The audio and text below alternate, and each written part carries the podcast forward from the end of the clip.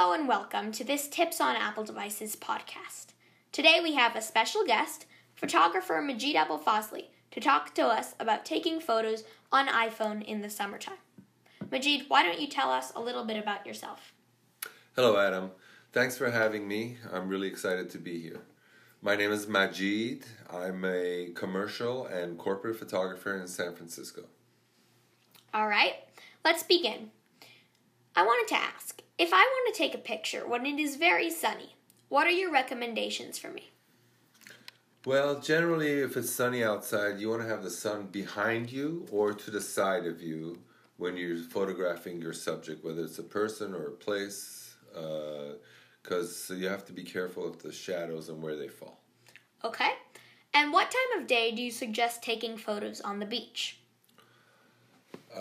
On the beach or anywhere else, the best time to photograph are in the morning, early to about 10 or 11 o'clock, depending on the season, and late in the day, like after 3 o'clock. Summertime is great to shoot at the end of the day because you have a longer time when the sun is out, so you can enjoy it. All right. Thank you. Now I want to ask, how do you deal with reflections? Reflections are hard. The best advice I can give you is try to avoid them if it's possible. If it's possible to move and set up your photo a little bit to the left or the right, so you can, unless there's a reflection of a window or something like that. Sometimes it's unavoidable, so you just have to take the photograph and see what you can do with it after you've photographed it in an app. I see. And how do you deal with lighting on the face? That's a very good question. You really have to pay attention to the shadows that fall on the face, usually from the nose and under the eyes. Best thing is to do is take a little bit of time, look at your subject that you're photographing, and look at their face in the light you're going to shoot. You might have to move their face, tell them to raise their face up or left or right to move that shadow around to make it look more pleasing. Otherwise, you can use a flash if your phone has one.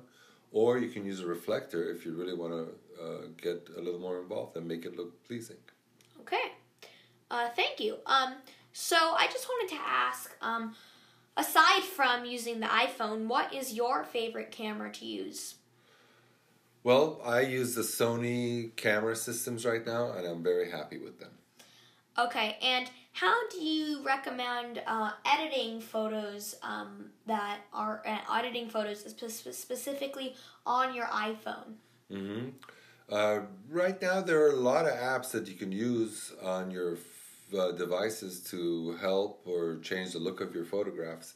I would start with what comes with your phone. So when you photograph something, you select the photo and you have an option on the top bar for editing. But I can give you a list of apps that I've used that I think are very helpful and useful, and you can post them on your podcast. Okay. So we'll actually feature those on the summertime section of the Toad website.